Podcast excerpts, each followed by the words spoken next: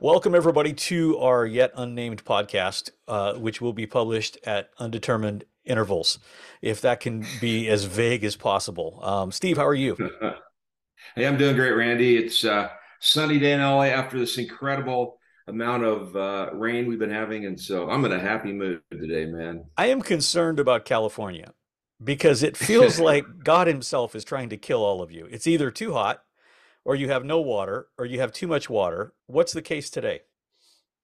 It's uh, about between too much and quite not quite enough. And our it's so normally um, uh, dry this time of year, typically, that the sprinkler system was going off uh, in the middle of the rainstorm. We had to make a little adjustment, but uh, it tells you, you know, kind of where we are. It was snowing the other day, and we have citrus in our yard that is uh, ready to be harvested and yet in the middle of snowstorms in southern california what a weird world we're in. Unbelievable unbelievable. Well uh, i am back in kansas where you hail from where nothing ever happens. Yeah. so it's just fine it's just normal. Right. everything's normal here um, you and i met uh, about 100 years ago um, we both served Lewis and Clark on the expedition and made ourselves friends. No, I think we met like I, I tried to put math to this about 1996. Um, yeah, that's about exactly right. Yeah, about about 96, and uh, you guys were still meeting at the Cincinnati Vineyard in the old building. I cannot remember the name of the street. What was that on? Uh, Crescentville. Crescentville, the Crescentville building. Crescentville. And I think at the time you were doing seven or eight services, and I was visiting from out of right. town and I had to meet you because I had just never seen church like this before. It was just so life giving oh. to me. And so I chased you down in the tunnel, like down in the basement of the church, and caught you with no grid yeah. for how busy someone is when they have eight services. I just figured, oh, he'll have time for me. And um, you were so kind. You actually did make time for me, and you and Jim Cochran prayed for me mm. down there. And uh, I remember, really? oh. yeah, I remember uh, you just kept saying, "You're really with the Assemblies of God," because that seemed like the strangest thing about me at the time, and maybe it was. I, I, often thought maybe you had a premonition that, well, that's not going to last. But um, that's when I met you. Oh, we moved to Cincinnati maybe a year later, maybe not quite that long, and uh, uh-huh. uh, you and I kind of struck up a friendship and have uh, right. spent a lot of years um, just talking and drinking a lot of coffee and, and scheming and that sort of thing. Um, there's so much that we can talk about, and as we we talked about earlier, you know, one of the things that you and I bring, which is a bit unique, is just a different perspective. We don't really know that much more than anybody else, but uh, sometimes Absolutely. we look at things a little differently than they do. And there's so much. As I was making notes that I would love to talk about. We'll probably have to do in subsequent conversations. I'd love to talk with you about um, uh, all that's gone on at Asbury over the past couple weeks and yeah. the, the, revival culture and and you know the good, the bad, and the ugly of that because there's all of that. Um, I'd love to talk church planting theories. I'd like to talk about man, where where did the seeker sensitive model go off the rails? Because there was a lot of good there, and then mm-hmm. all of a sudden, you know, uh, nobody is using that language and hasn't now for years. But today, uh, the more more pertinent thing today is I'm going to talk a little bit about uh, the movie The Jesus Revolution and mm-hmm. Lonnie Frisbee. Now, I took a poll on Instagram of what you and I should talk about. And uh, 40% of the people thought you and I should just sing the hits. That's what we should do today. um, which which uh, Motown or uh, you know they didn't specify, but and I think we can only disappoint them. So we're okay. not we're not gonna we're not gonna get into that. Although I know your repertoire is deep. Um, but we do want to talk about Jesus Revolution and Lonnie Frisbee. Everybody in their brother on YouTube is commenting on this. Uh, and talking about it. Lots of interviews. Um, I actually saw a reaction video to another interview. It's like one YouTuber interviews another guy. Now a third guy is videoing his reaction. I'm like, we, that is so far removed. I don't think we need that. But you have a bit of a unique insight because um, you were there for a part of that season. Right. Uh, exactly. Eh, give us a little context for how you found yourself there. I know you are a proud Kansan. Uh, but you ended up in Los Angeles. What got you there, and what was the ramp up to that? Yeah, uh, the quick uh, bingo jumping around on the scorecard. Uh, raised in Kansas. Uh, my dad died uh, at a young age. My mom's an anaesthetist. Moved to Arizona. worked in a hospital there as an anaesthetist. I got a scholarship to go to Norway for a year out of high school, and went there as a an exchange student. And really, during that year of uh, four months of absolute darkness in northern Norway, October to February. I mean, that'll get anybody kind of nuts. But but I I, began, I thought, you know, I'm just going to read while I'm here if I can do nothing real productive uh, in terms of outdoor activities. And so uh, began to read the New Testament. Uh, long story short, got to Romans 8, came to Christ, personal faith. I now kind of use that word a lot. Uh, came to personal faith of really knowing Christ and uh, felt that and a calling really to do evangelism. But almost immediately, Randy, this is interesting. Somebody gave me a book in Norwegian about what was happening in Southern California with the Jesus movement. And this wow. is uh, toward the tail end of the whole thing, right? In the uh, early early to mid seventies. But um, the cool thing was, it was it was like this girl comes up I barely had met. She goes, "I feel like God told me to give you this book." It was a translation of another book called Jesus People in Norwegian, like I said. And I knew I read enough to get the gist of it. And uh, amazingly, these picture after picture after picture uh, were the people that I ended up later on becoming friends with. Wow. you know, Lonnie, uh, the guy who started the vineyard initially was Ken Gulliksen, who was uh, Chuck Smith's first hire and his uh, launch into Calvary World. And, and so, uh, you know, fascinating. Um, out of the I'd finished college, was going to get into uh, foreign missions. Janie and I had uh, felt led to pray for and consider going to uh, Kabul, Afghanistan. And uh, we thought, has anybody ever heard of that place? Well, it's in the news constantly for a long time anyway. But uh, ended up at the last minute saying, we're not going to do that. We're going to, we felt like the Lord spoke to us, go to LA, ask Ken Gulliksen if he'll let you be an intern. And wow. so we uh, vacated Kansas, and where I'd finished college and went out there, met with Ken. He hired me on the spot as an intern. Uh, spent a couple of years there doing that and also teaching fourth grade, which has been essential in ministry. Settle down, keep your hands to yourself, and are you behaving? You know, those are the three big questions every pastor ought to ask. That's that's know? that's an entire series right there. I'm I'm good to yeah. go to preach for the next couple of weeks. So, like, what year would this have been that you went out to Gulliksen? That would have been uh, 80. 80, right, okay. right at the middle of 80, right after the whole Lonnie Frisbee thing happened at the vineyard at John Wimber's vineyard. Yeah, right. That happened on Mother's Day. We were there. Yeah, go ahead. I want to, I want to talk about that a little bit because the movie is kind of set earlier than that. Is that right? Yes. Yes. I think it was set when Lonnie first showed up right. at Chuck's house. And uh, a little old lady in that little Bible study at Chuck's house, uh, Chuck was at a point where he said, "I'm about ready to give up every give up the ghost in terms of ministry." Because he, in his own words, he felt like he was manipulating people. He had gotten to the point of, I'll do this and that'll happen and so forth and so on. And it's a form of, if you will, at best, uh, a tool, but at worst, a manipulation. Yeah. And and so Chuck said, I'm just going to maybe pull the plug. He did carpentry for a, for a time, and this little old lady shows the Bible said she goes, I have a word from the Lord, and she's kind of quivering her voice and says, you know, one of these days, not too long from now, this little Bible studies will will uh, spawn a movement around the world. I'm getting chills here, Randy. Uh, that uh, will change the the face of the church. Uh, it'll be young people and the ones that nobody else wants. I find that fascinating. The ones that nobody else wants, and it'll it'll be uh, big and fantastic. Anyway, Chuck said he heard it and he thought it was like Sarah at the tent when the angel said, "A year from now, you're going to have a baby." Yeah. and you know, Sarah laughing at the tent, and he said, "I was just like that." I, I began to just you know, scoff at the whole idea. It was so crazy because I was so burned out, and and right then, about that time, within uh, as I understood it, I certainly was before my time. Uh, as I have heard it told, uh, that Lonnie showed up within a week or two.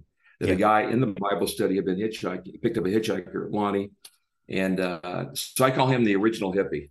yeah, yeah. So time goes by, the movie takes uh-huh. place. You show up about 1980, and by this time, Wimber is got Anaheim going.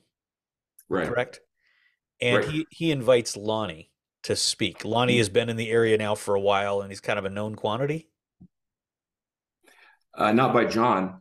John knew nothing about Lonnie and he had not heard any of the stories about Lonnie. So this uh, skinny. This was before the days of social person, media when things happened and we did not know it within 12 seconds.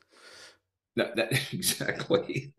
and uh, and even if we could have, I'm not sure John would have uh, been drawn to a guy like Lonnie, who's this. You know, he's basically a uh, a fairly feral person, and uh, yep, yeah, we have that's a too strong a word maybe, but he, he's a little bit uh, he's an iconoclast. How's that?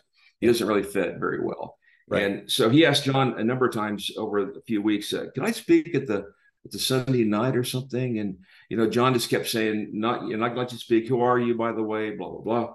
And he he thought Mother's Eve.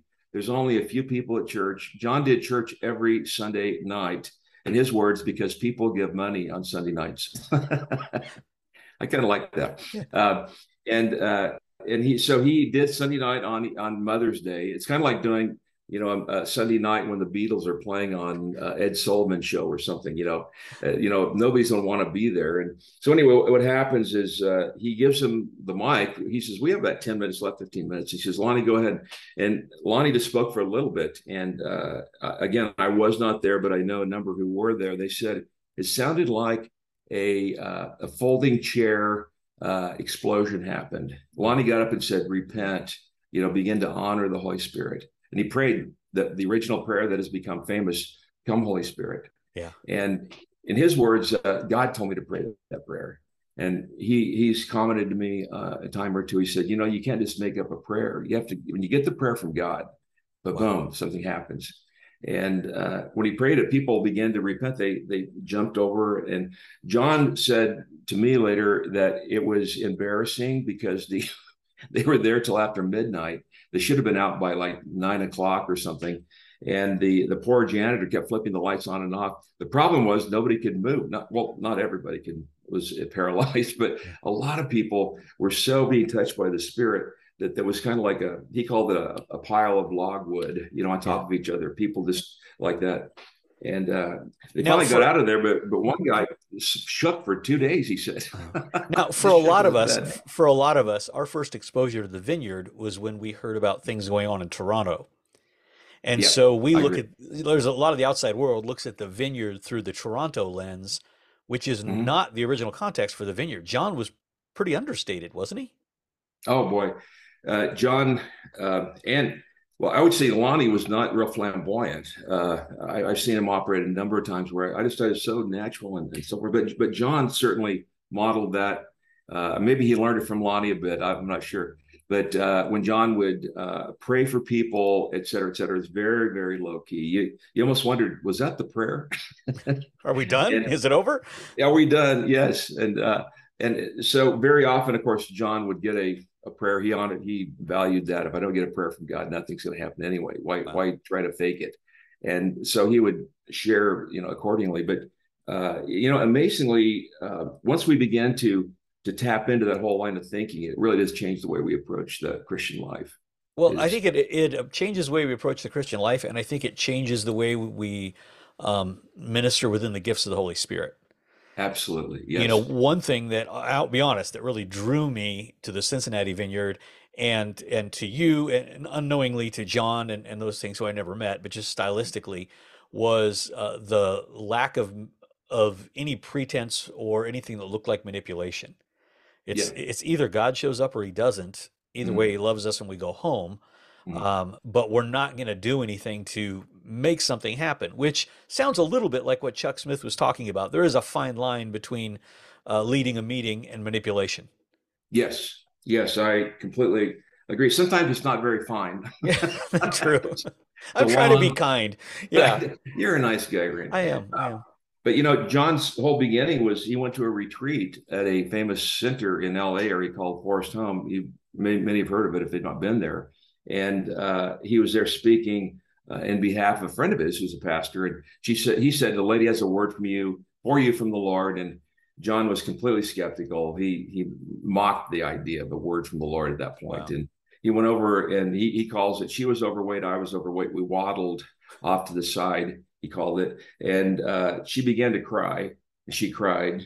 And then she started like howling practically, crying, intensely crying.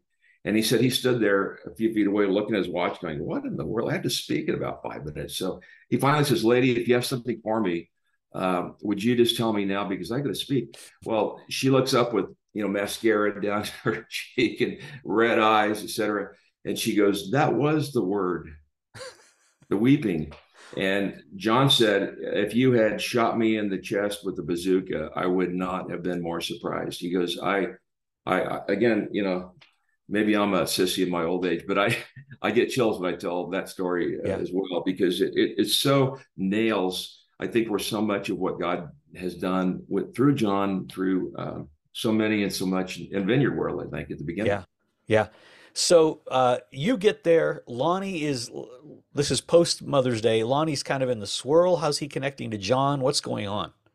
Yeah, um, Janie, my wife, and I showed up at a little um, impromptu retreat that happened over a couple of days in in Anaheim. There at the their offices, and uh, uh, Lonnie was there. There was about a dozen people altogether. Uh, they set up the uh, long tables you would see, folding tables in many places, and the, all the interns that Ken had gathered together, and uh, and and a few that John had as well. And and so we we gathered at these tables. Sitting right next to me is Lonnie. I had not met him. I heard about this guy. I didn't even know his name, but I'd heard stories about the guy. And so he ends up uh, the first day on. This is kind of interesting. He he's wearing a uh, a cowboy outfit the first day, I believe, was that day. And I, I'm going, I call it the word outfit because it wasn't just a hat or just Western jeans, it was the whole shebang. He had it all. Oh yeah, I think he might have had spurs on ready. I'm not positive, but I it was right up to that detail of the of the what he was wearing. Uh, the next day, okay, uh, he shows up. He's dressed like a, um, I would say more like a green beret. He's got the beret, but it's there on his, his on his shoulder. And he's got the full on military look thing and his, his pockets, his frisbee. and uh, I'm going, this guy is interesting. Was he just that eccentric? Oh boy. Oh boy. It, it gets better. One more. The third day, he shows up dressed like a Vatican priest. The Vatican priests, if you're not aware of it, they have buttons. There are no zippers, no anything else except buttons throughout their whole outfit. I don't know if there's a spiritual significance there, but it goes down to the ankle. The shoes have to be buttoned, the special shoes. He has the hat on, the black one with the fuzz on top. Pause for effect. what, what, what is his motivation? Help me here. I, I said after the third one, I said, I, I said that, uh, you know, Lonnie, is that your, right? Okay. I said, uh, you, you did this, you did this, you dressed like that what's that all about? He looks at me like I'm stupid, which is very possible. And he says, uh, because God told me to wear that. Which you can't argue with him. I don't know what to say. Yeah. Right, right. He, he, got my attention certainly, and I told that story more than once. But uh, uh, it, it's kind of kind of mystical and yet cool at the same time. That the guy childlike at a, at a yeah, very childlike. Wow. Yes. Yeah, wow. absolutely. So God told me to. what was he? Uh, um, I mean, he'd inter- what's what was engaging in conversation with him like that? Because I don't know some people have been tremendously gifted, but they were mm-hmm. hard, you know, hard to talk to. Yeah. Uh, what was he like? Rand, uh, Randy, he was. Um, I think, uh, depending on the setting, but I he, he was um, uh, very um, simple way to express himself. He tried to be as basic as possible. I think that's safe to say that. Mm-hmm. And uh, and he had some phonics problems, honestly. Having taught fourth grade elementary education yeah. background and college and so forth, I, I, could tell he had some reading issues. And, and sometimes I've seen him in, in, Bible studies where he would have somebody else read the text.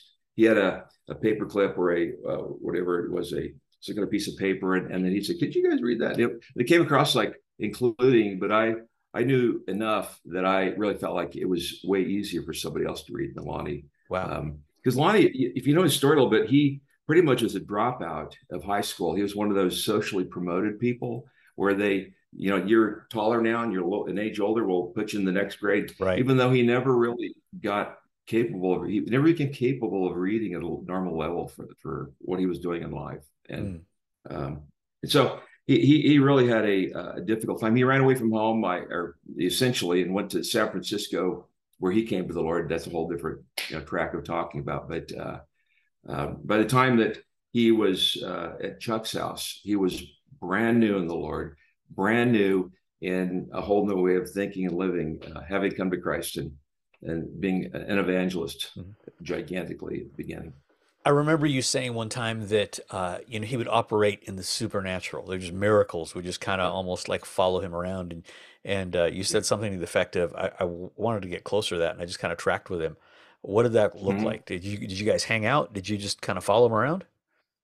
Yeah, I did. Uh, John Wimber said, "You want to get good at a a skill in ministry. If you can identify what it is specifically, he says, uh, like healing or moving in the spirit, getting words from the Lord. Find somebody who's already doing it really effectively and fairly fluently, and just hang around them."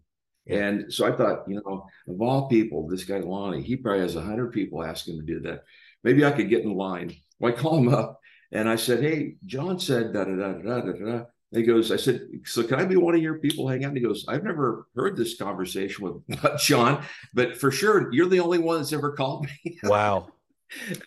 Randy, I'm thinking, you know, they don't realize this is an historic figure here in front of us. And, you know, he's not that much older than me. I had no idea he was going to die so quickly, you know. But, uh, But do you oh my gosh, you know, in the we, in the moment did they know he was that historic of a figure? That's something that always intrigues me is what do we understand about history in the in the middle of it? Yeah, I, I, I think John probably did. And possibly a couple, three others. I, I think Ken Gulliksen probably could tell that that was he was probably a historic figure. Um, but yeah, it, it's an it's a, an interesting thing.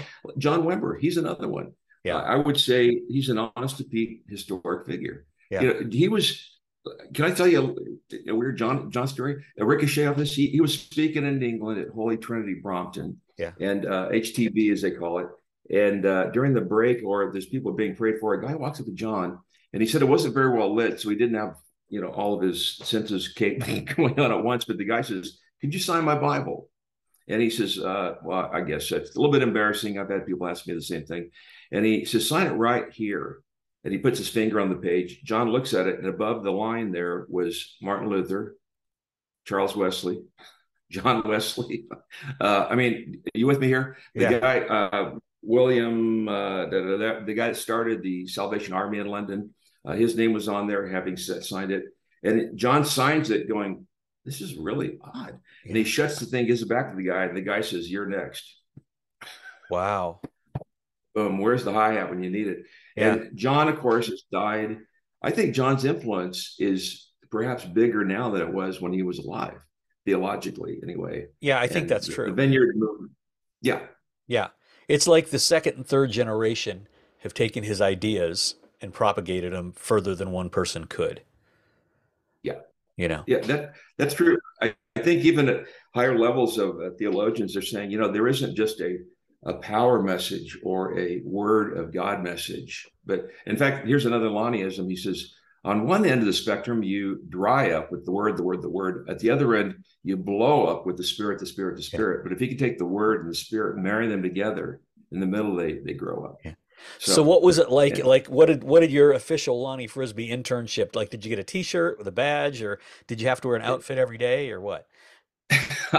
I not that far down the, the list, but but you know we, we had some fascinating things happen. Uh, I, Lonnie's favorite restaurant is uh, was Denny's, and uh, as he told the stories, he goes, "I would just hitch up hiking up and down the five freeway and the 101 rather in in uh, California, lead people of Christ. They drop me off at the next Denny's, and then I would get on with another person." Lead them to Christ, get on another Denny's going south. But uh, he he loved those uh, for whatever reason, pancake a combination or whatever it was. But uh, we're sitting there the first night that I, I was out there just hanging around with them, hanging around with them, and uh, as we were sitting there, this guy behind us, I get this, Randy, he began to arch his back. Some people watching this might be going, "This is getting kind of weird here." Well, that's sometimes what happens when God shows up. And uh, from his heels to his head, he was bowed like, if you will, like this. He should have been like this. It was bowing, bowing forward. The guy was being touched by something was happening, and I think it was a lot of darkness that God wanted to, to, to deal with. And, and the guy, and I said, "Look, should we go pray for the guy, uh, Lonnie?" And he says, "Oh no, no, no." I go, "Why is that?" He goes, "Because what will happen is that God will probably zap the guy. Then the police will show up because people are concerned." I go, really? And he goes, that has happened to me until time and again until I learned my lesson about not praying in Denny's. We uh, we of course are cl- good friends with uh, Lou Engle, And yeah. um, Lou, when he prays or talks or gets excited, is a rocker, and he just rocks. Oh, and oh. he he uh, he also is a mad aficionado of donuts. If he's not fasting, he's probably eating donuts. And he he was in Pasadena, uh, I think at Pancho's Donuts, and he's um, early in the morning. He's sitting in his van and he's having his prayer time and eating his donut. And uh, all of a sudden, there's a knock on the window, and it's uh, Pasadena Police Department. Someone has called and said there's someone having a seizure in the van, and uh, he had to explain, "No, I'm I'm not having a seizure. I'm I'm actually quite fine." But so yeah, you got to be careful where you unleash things. You could end up oh, end up uh, summoning the authorities. Yeah, that is funny. Funny. He, he, he said the very first time that happened, he was sitting in a at he said, again. He saw a guy walk into the men's restroom and he's wearing a neck brace ready. And uh, he goes, I'm going to go pray for that guy. And again, he's 19, the kid, I don't know who was in there. It turns out he's a dishwasher and he did not speak English, mm. though he said that didn't stop me. I went ahead and explained the whole thing. I am a man of God. you're 19, 19, okay, man of God, okay. And he says, uh, I'm going to pray for you and you're going to be healed. And uh, there's more there, but I'll just skip over to it. He, he says he prayed for the guy and he uh, put his hand on his head and gave him a teeny little push. And just a teeny one, he said. And the guy one. fell on the floor screaming and writhing in pain. I don't know what he's yelling in Spanish, but he goes out the door. And I go, What do you do then? He goes, I put a 20 on the table and split before the police showed up. There's a fine line between prayer and assault. That's right. Yeah. That Especially a- when, the, when the other one doesn't speak speak English.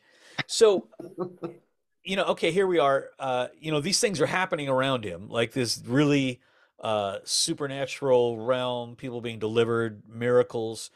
What's uh, what's in the in the in the wake of that? I mean, the, what what what was the uh, eventual outcome of a lot of that? Um, well, he was traveling a lot. Um, I, you know, I, I, know the story going back to the very, very beginning of, of his story. He, he was married at one point, quite young.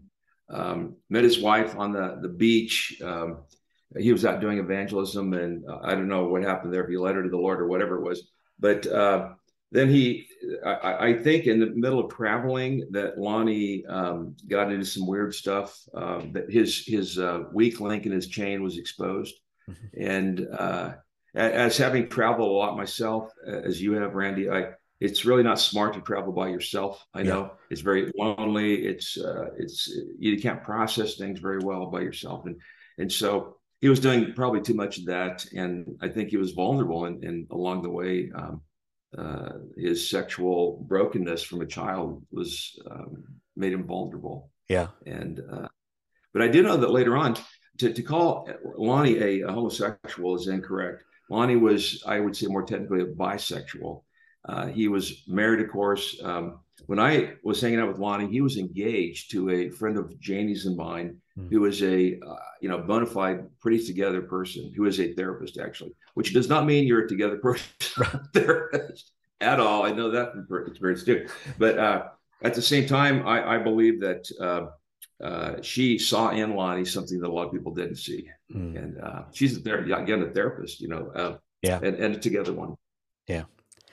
What would be uh, just kind of as we wrap up here, a couple of mm-hmm. takeaways mm-hmm. maybe that you had from your time with Lonnie that helped kind of shape how you did ministry?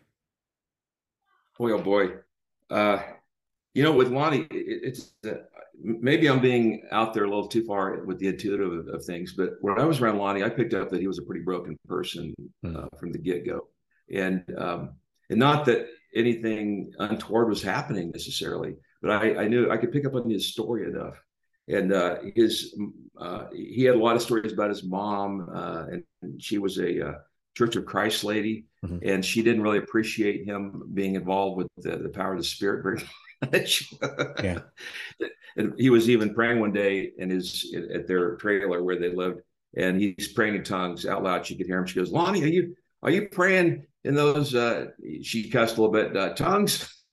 He said, "No, mother, I'm practicing glossolalia." She goes, "Oh, well, in that case, you know, she, Church of Christ, God bless her. You know, she loved the Lord, I'm sure. But uh, you know what? What what has happened to me though, Randy, is I, I think that from hanging with with Lonnie is there was something that was implanted in me just by And again, we were not best friends. We knew other by name, et cetera. And there's a lot more Lonnie stories there. But at the same time, um, I, I, began to, to, to pick up on this is really the, the kingdom here. Mm-hmm. The, the, broken, the rejected, the abused, uh, on and on. Uh, Lonnie was a an archetype. You know, he was the the lead hobbit. yeah. in, in the sense that the one you would never ever expect to be the big influence was yeah. was Lonnie. And and I I think the movie did that well uh, about appreciating Lonnie and his role in the whole thing, in spite of his brokenness. And now that you say that, I can actually see that in um in how you walked out ministry for years, and we've been around, been together for a long time, and uh, how you're consistently drawn to those that maybe would others wouldn't be drawn to. Mm-hmm. Yeah. Um, I mean, honestly, I just be quite honest. I'm a, I've been a benefactor of that. When when we moved to Cincinnati, we were church planters. We had, you know, we didn't have a, two clues to rub together, and uh, I think the vineyard was, you know, maybe about six thousand people, and uh, you made time for me, and we used to hang out all the time, and and people would go, wow, it's amazing he's got time for you. And I thought, well, yeah, that is kind of amazing. But you you kind of made a life of collecting folks that maybe others people wouldn't have collected. And I remember you telling a story about going through a drive-through one time. Mm-hmm. Uh, I think it was a Taco Bell. Yeah. Uh, can, can tell that story because I think that honestly that might be some of the um, some of the payday from learning from Lonnie. Yeah, yeah, no, I, I completely agree, Randy.